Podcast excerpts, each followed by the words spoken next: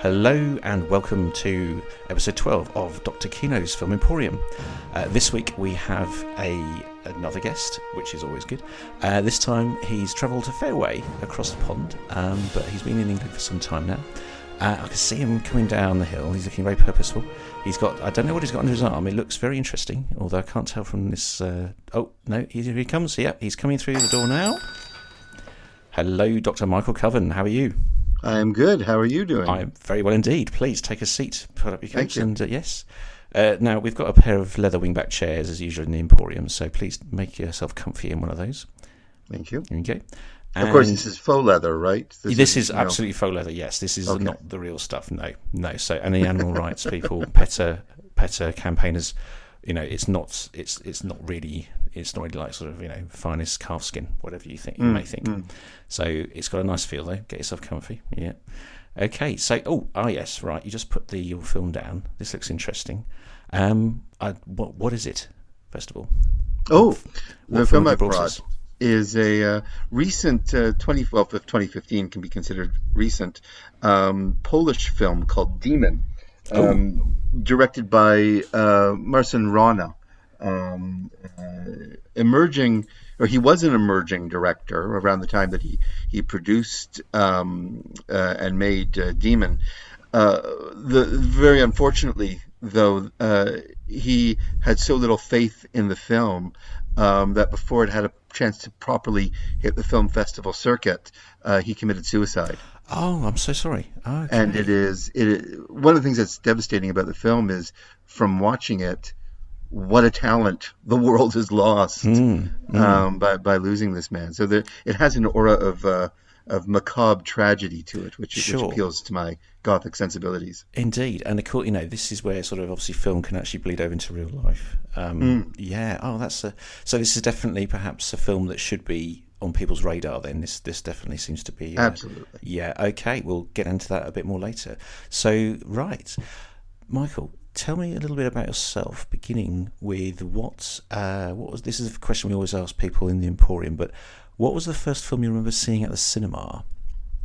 Well, the the first film that I saw at the cinema um, was Walt Disney's Pinocchio. Ah, and uh, not on initial release. I hasten to add because I think that was 1940. I'm not that old. One of the many um, uh, re-releases uh, that Disney was was doing um, back in the day before video, before DVD, indeed. and and whatnot. They need to milk that cow, don't they? Yeah, absolutely. Um, and it just absolutely mesmerized me, um, and still does today. Although you know I'm I'm not a big Disney fan for mostly political reasons. Um, Pinocchio really is a remarkable work of art still by today's standards. Um, if anyone returns to the film, the opening shot of the little village where before we, we first meet Geppetto, um, what the Disney animators were able to achieve is almost a, a, a 3D effect.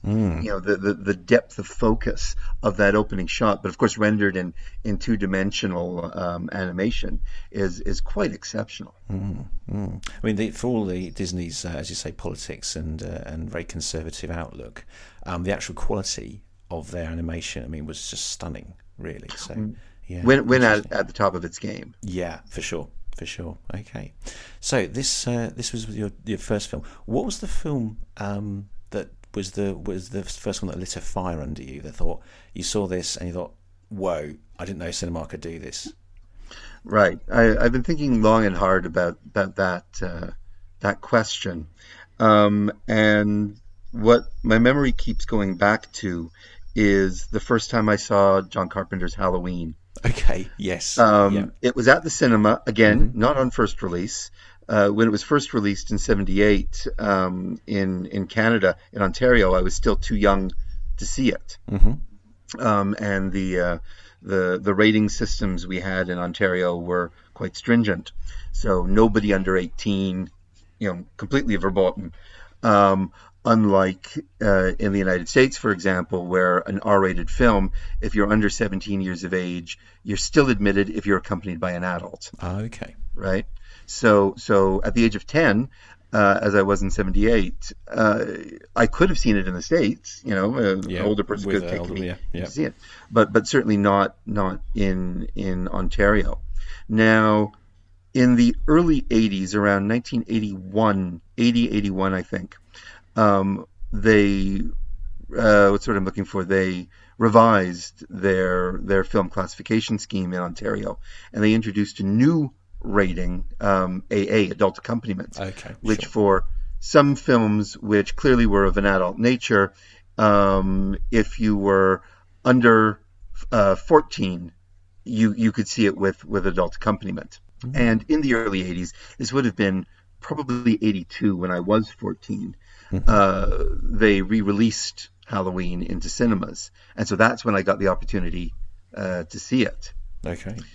and I remember I'm in a, a downtown, sort of a seedy downtown Toronto cinema on my own, um, reasonably good house, uh, reasonably well well attended, and um, when the film really goes into its own in sort of the last 15, 20 minutes of the film, Yeah. I remember I was in the fetal position in my chair. I always went to movies on uh, on my own. Um, that was sort of the thing I did. You know, I wanted to Yeah. see the film. If I couldn't find any friends to go with me, I'd always go by myself. So I'm there on my own in Toronto in the cinema, and I was so terrified. I was in the fetal position in my chair, hyperventilating. No way. I had strangers all around me, kind of going, "Are you okay? you Are- okay, is everything all right? You know, should, we, should we get somebody?" Go, yeah, yeah. Shut up, shut up, shut up. This is, this is amazing. And like one hears with most drug addiction stories, Mm, um, you know, that first high uh, is what you're always chasing after. You're always that. trying to get back to that initial state of ecstasy. Yeah. That's Okay. the absolutely, absolutely. Yeah. And Halloween for me, although it's not one of my favorite films today, it's great, but it's not one of my favorites. Mm. Um, but it, it is my constantly searching for that high Sure. again. So it's the film that's affected you the most, and That's right. um, we need to make this clear that affect in film theory is, is actually quite specific, isn't it? In that, it is uh, absolutely. yeah. There's there's a whole there's a whole literature as, as around affect theory and uh, and just how cinema and, and film affects people, etc. So interesting stuff. So um, it had a very visceral effect on you in the, in the, the horror. And from your from your bio, uh, which we'll get into a little bit later, um, this has been a horror has been a has been quite a, an interest of yours um, throughout your academic career. Absolutely. Horror is what got me into film studies uh, from the very beginning. Um, I, I, I think as an undergrad, I may have, um, what's the word, um, had some some um, ambition to be a filmmaker, to be the next Cronenberg or something like that. Um, uh, I, actually, I want to come back to Cronenberg in just a second as one of those watershed moments. Um, but I quickly realized um, I had absolutely no talent as a filmmaker. um, but what I, I really got off on was was the analysis end of Okay. things, and I loved being an academic, even as an undergrad. hmm So Now I did you- mentioned. uh, sorry, you were saying. no, you um, where were you on an undergrad? I, I went to York University, uh, not the one in um, in England, um, York The University other, in Toronto. the the other York, the other York, yeah, yeah, yeah. the not real the new one kind either. No, the one in, in Toronto or in Toronto. Yeah, okay, great.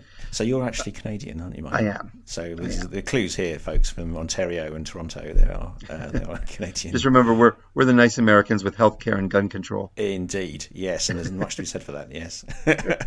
so it's the nice, it's the North Americans. It's the you're allowed to like. Yeah. Yeah, yeah, so, yes. um, you did your MA in Warwick. So you came over the pond. Um, I was that the did. first time you've been to England, or what? What brought you? I, I had visited um, sort of family trip to London when I was, I guess, 18. Mhm. Um, in yeah, and uh, again, some more watershed moments of. Uh, uh, I remember seeing uh, Stuart Gordon's Reanimator in the cinemas Mm, Uh, in, in London.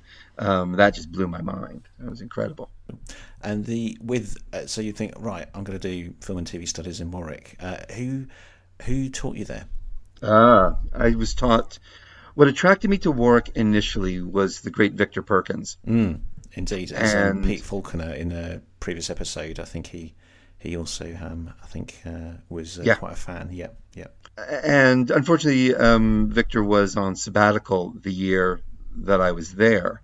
Um, but I did get a chance to meet with him. I sat in his office, and turns out we're both really big jazz fans. Okay. And so, as much as I would love to have sat down and talked cinema with him, really mostly what we talked about were, were classical jazz recordings. Sure. Um, uh, but while I was at York, uh, uh, sorry, while I was at Warwick, I was studying um, with uh, Charlotte Brunsdon um, in in television studies. Uh, as I did my MA um, MA dissertation on the Alien films under the supervision of Jose Arroyo okay. still at, at Yep. um, Warwick, but the real inspiration, and um, I mean, I don't know if he listens to podcasts or anything like this, but the man who who really, my intellectual father, if I, it's not too Freudian, yeah, sure. um, yeah. was Richard Dyer. Okay. and yes. Richard Dyer's emphasis on textual analysis Mm-hmm. was what has sustained me ever since. Mm. That no matter how great your theory may be, how how you know unique or original your interpretation might may be, it has to be um, verified by the film text itself. Yeah. So the theory has to fit the text rather than the text fit into the theory. Absolutely, Yeah. absolutely. Yeah, I would agree with that because the text is what you are, and you know it's a very basic truth. I think that the the text is you know it is everything. If without that, would you have a theory? You know, you know this this is a, an ongoing argument. Well, well, that that's how I, I say this, this with tongue firmly planted in cheek. Sure. That's how Richard raised us Sure. um, to, to to to believe. There are a substantial number of very fine film academics, including members of my family, um, who have the opposite, not necessarily view, but they start with the theory Mm, and they look to the film to prove the theory rather than the theory to prove the film. ooh, Um, Christmas! I think in your house must be interesting. Well, considering we're Jewish, not really. oh, okay. Sorry, Hanukkah. My mistake. I just, uh, you can't see me, but I'm slapping myself on the wrist. Yeah. Um, so, so um, you know, my cousin's work is very much within the critical theory end of things. Um, I'm teaching critical theory at the moment, and oh, it's painful trying to grow, go through some of this stuff. Mm. Mm, okay, and you did your PhD in. uh, You came back across the pond, and this time you ended up in on the Rock in Newfoundland. I did Yeah, Newfoundland. so- yeah, in the Newfie. So Now, oh, okay, hold on a second. Newfie is um, considered by Newfoundlanders um, a deeply uh, borderline racist term. okay, I Um, retract that comment. It, it's what mainland Canada uses to make fun of the impoverished people in that province. right. Um, you know, much, the, the the treatment of Newfoundlanders in Canada is probably similar to the treatment of the Irish in, in the UK. Okay, so there's that the whole you know, Newfie jokes and things. Uh, absolutely, yeah, absolutely. Okay, understood. Um, um, and I remember I, I was applying for various PhD programs in Canada because I couldn't afford the foreign fees um, that, that British universities were, were charging. And my, my natural attraction was to comparative literature type programs where I could, there would still be a space for me to study film. But what I studied at Memorial, uh, Memorial University of Newfoundland, was something completely unrelated to uh, film and, and to the kind of critical theory I was used to dealing with, and that was folklore studies. Mm, Um, and what I wanted to see was how popular film texts could circulate like oral, orally transmitted folklore. okay. So uh, is this to do with meme theory? N- no, no, no? no. Okay, Um, just to get that Jack out of the way. Zipes. Um, Yeah. I'm trying to remember if it was while I was at Memorial or just after I had left it. Um, Jack Zipes was trying to apply meme theory And actually, I was at a um, uh, an American Folklore Society meeting, one of the big conferences in Mm-hmm. folklore studies, where Jack Zipes and another great folklorist, Elliott Oring, nearly came to a fist fight in the room over over meme theory. Fantastic. See, it's all it's all this it is happens, why we isn't it, become academics. This isn't for the, the the teaching or the research. It's watching two of our heroes try to pummel each other in a small Fantastic. classroom. I love it. Was a bit of whiskey had flown? It's like you know. No, like no, they were at this stage. Okay, even more impressive. It's just Elliott Oring really hated meme theory. Okay, it sounds like it as well. Fantastic. Okay, um, you don't. Often, I just hasten to add to our uh, non-academic uh, listeners uh, that this is pretty unusual behaviour in an academic conference. But you know, unless Norman Mailer was there, or you know, various other people, so or Brendan Behan, but they they're now long dead. Okay, so Michael, you done you did your you did your thesis at uh, Memorial in in St John's. Um, What happens then? Who? Um, this is where it gets even stranger. Always a strange Um, story. so I completed my deg- I defended my thesis in January of 99 um, graduated I think it was May in 99 and was applying I the last couple of years of my doctorate I was probably applying for 80 jobs that had come up Okay. and I got one interview out Wow. of that 80 um, I have to say, it this happened point- to be that I landed that job Yeah. um, uh, and the job was in all places back on this side of the pond, um, in Aberystwyth, okay. uh, yes. at uh, what was then University of Wales Aberystwyth, Sure. now Aberystwyth University. Yeah, small, small Um, but perfectly formed. The university, Sorry? isn't it? It's a small but perfectly formed university. Quite a small uni at Aberystwyth. It is a well. It wasn't when I was there. Oh, it, really? it had Okay. it, it was in the process of expanding. Ah, I take it back. Um, but I don't know. We're probably getting into um, university politics here. Um, it expand. My understanding. I would really want to hasten to add. My understanding is that ex- it expanded too quickly and then suffered some very uncomfortable contractions ah, um, not long after that. And that's not because of the theater, film, and television uh, program per se. That was the senior management at the university itself. okay. I have to say, uh, Michael, it's it's weirdly heartening to know that things were pretty tough back in 1999 to get an academic job, um, as they have been recently as well. Obviously, this year's been exceptional, but I Uh-huh. the the story of uh, applying for 80 jobs and actually just getting one interview does certainly resonate with me. Um, I've not even got to probably 80 applications yet, so yeah, interesting. It, it, you know, in, in all seriousness, I don't mean to to bring a downer onto the show, but if people ask me for advice about doing a PhD and having a career in academia, um, I really have an urge to dissuade them. Mm. Um, not because I want any competition or anything like that. I certainly welcome the dialogue, the debate, the the, the culture. Um, but there are no jobs. Mm. Um, there are no jobs, and I know a number of people who got their PhDs because it was the next logical step to do. Okay. And now that they've got their PhD, they're looking for a job, um, yada, yada, yada. Um, I would only recommend an academic career for anyone who has that burning volcano in their stomach that this is what, not that this is what they can do, but this is what they have to spend the rest of their life doing. Okay. It has to have that fire in there. Fire belly. yeah, because you are going to, you know, 80 applications and, and one interview. Um, and it hasn't got any better since then. No, I can absolutely attest to that. Yes. Okay. So, moving on a little bit, you mentioned just looking at my notes. So, you mentioned you pursuing film uh, as an academic with folklore and horror. Um, Demon, I'm guessing, is a horror film that you've chosen.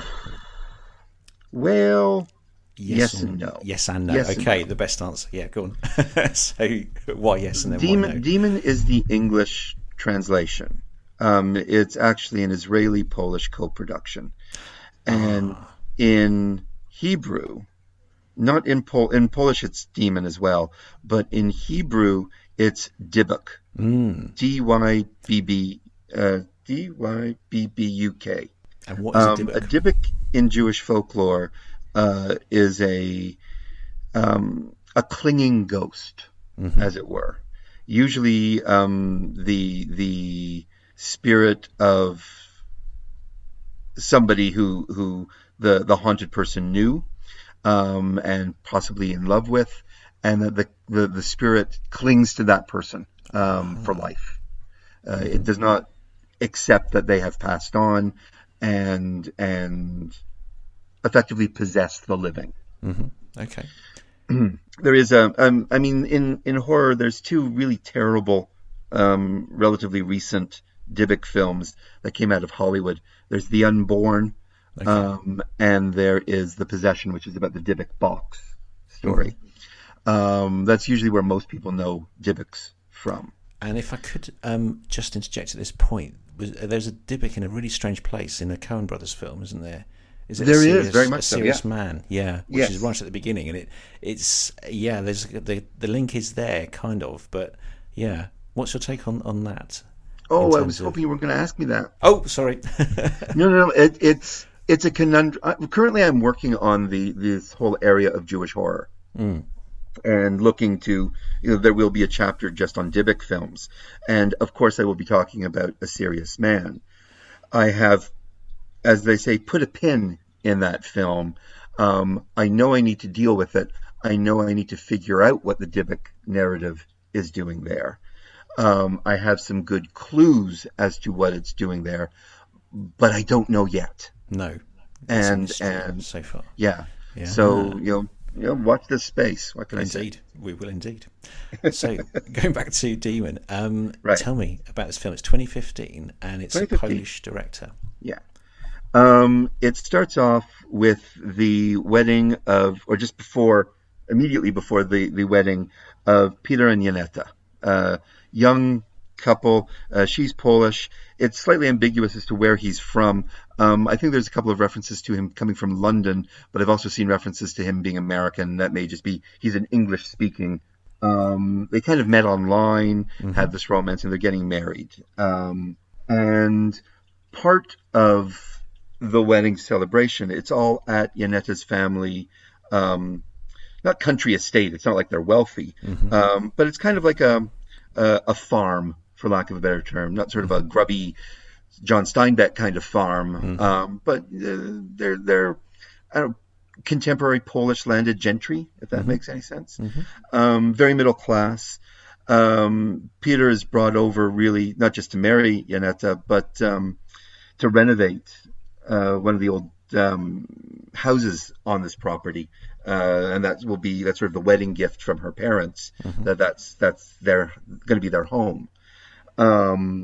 And over the course of, I guess, pretty much 24 hours that the film covers, um, a ghost of a woman called Hannah appears um, and seems to be clinging to Peter and possessing him. Ooh. And what emerges is that Hannah is the spirit of um, a victim of the Holocaust. And that the Jews in that area who were all over that land, that property, um, were liquefied by the Nazis. Um, and so the literally the ground is blood soaked Sure. in this regard. So Well, it's- blood soaked with history.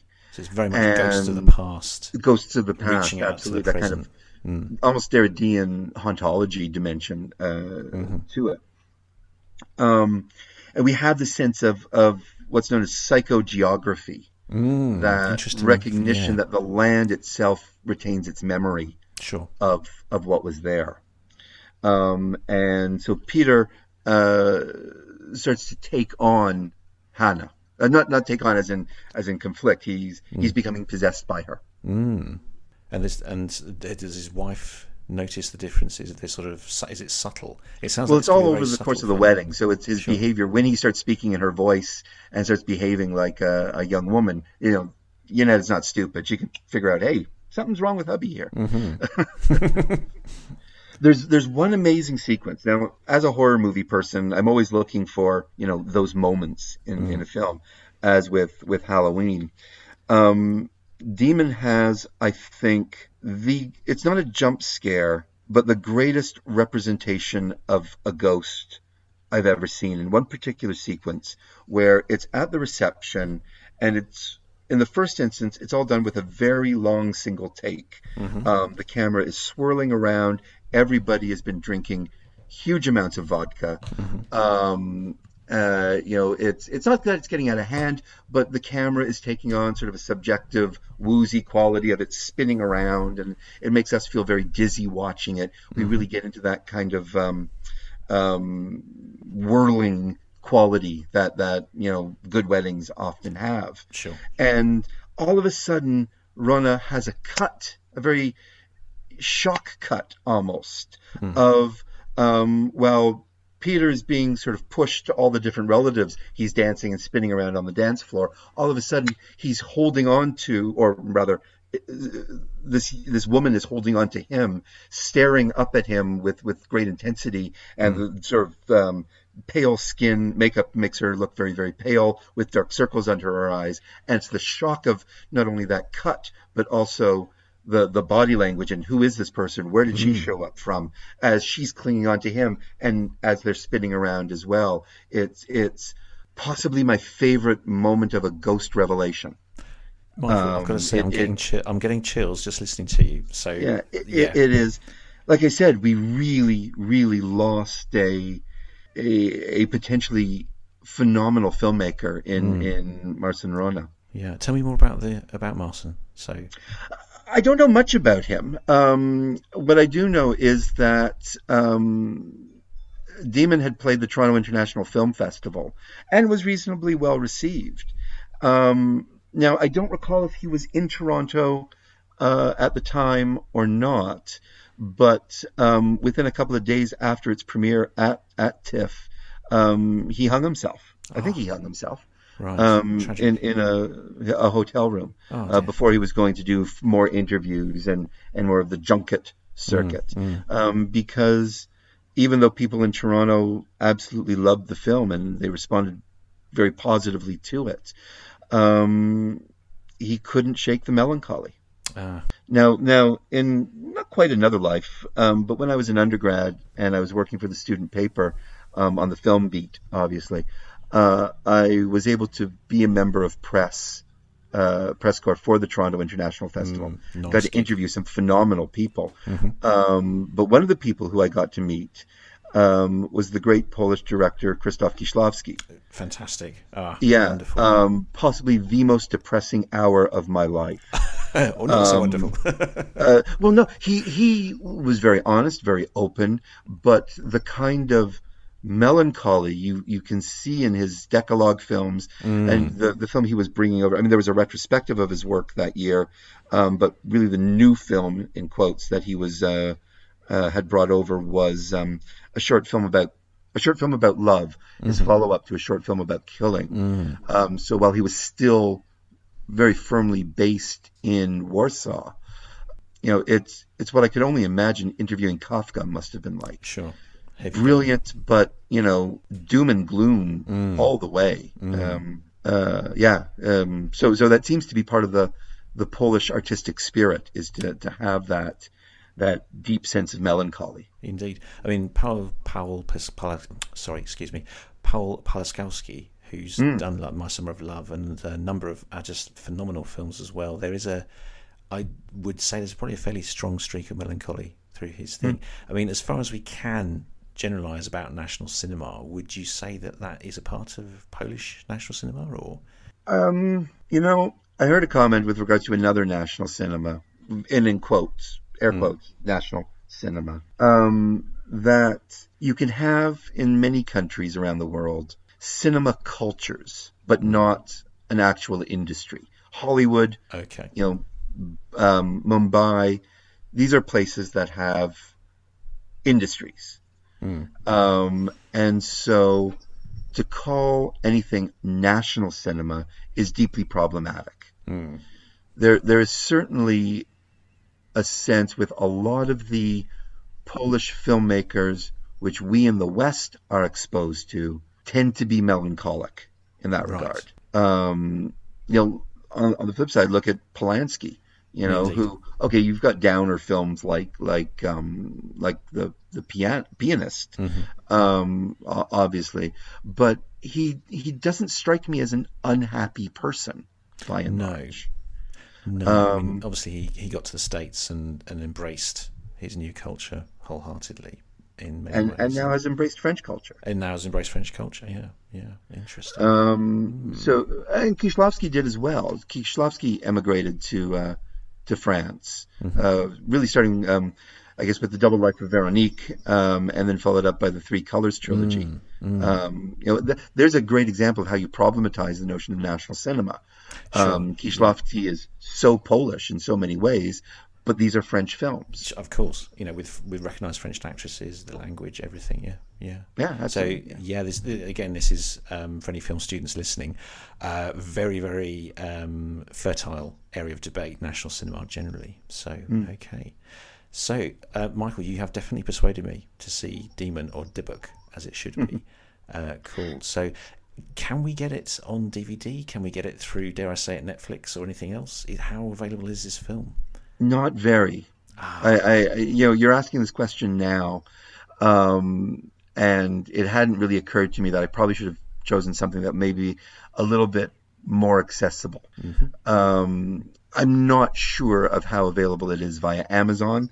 It's not on on Netflix or anything like that, but it is a film that is worth um, uh, digging around for. Um, no spoiler alert, but um, is there a resolution in this film, or is it is it just one of those horror films, or or perhaps spiritual? Thr- would, would spiritual thriller be a perhaps No, it's not a thriller. It's not No. a thriller. Okay. It's um, the ending is very different. Sorry, um, I'm not going to give away the ending um, because the ending is really what makes the film um, legendary, as it were, within within the film world. It is such a brilliant ending that I don't think we see coming. okay. Even Um, better. so I certainly, it, and that's not to say that it's got a Shyamalan twist to it. It's, it No. doesn't have a twist to it. It's everything is totally logical uh, Mm-hmm. in it, um, but it is certainly not a Hollywood ending. right. Um, I mean, that's all we need to know. okay, Michael, thank you so much for your time and for My pleasure. choosing what sounds like an amazing film. I'm definitely going to check this out. So, what I will, so, sorry to cut across you. No. What I will do is I'll have a little dig around and see if it is um, available or, or, or how readily available it is. Um, the thing I would sort of suggest to to people listening, um, and that is to get a really good friend in Poland or who travels to Poland, who might be able to um, get it specially ordered in uh, to a shop when they next go over um, on on DVD. Usually they have English subtitles. Sure. Okay, folks. Um, thank you very much indeed, Michael. Thank you. My pleasure. Um, so that is uh, Demon. It's 2015, and what was the dir- director's name again? Marcin, M A R C I N, Wrona, W R O N A. Marcin Wrona uh, is the director there. Um, Michael, it's going in the front window of the Emporium. Thank you very much Awesome. indeed. Take care. Bye. Thank you. And that was Dr. Michael Koven, Senior Lecturer at the University of Worcester, with his choice, um, Demon. So, uh, again, once again, thanks very much indeed for listening. Um, we'll hopefully see you next week with another underrated, underappreciated, and under the radar film that makes its way to Dr. Kino's Film Emporium. All the best and enjoy your cinema. Take care.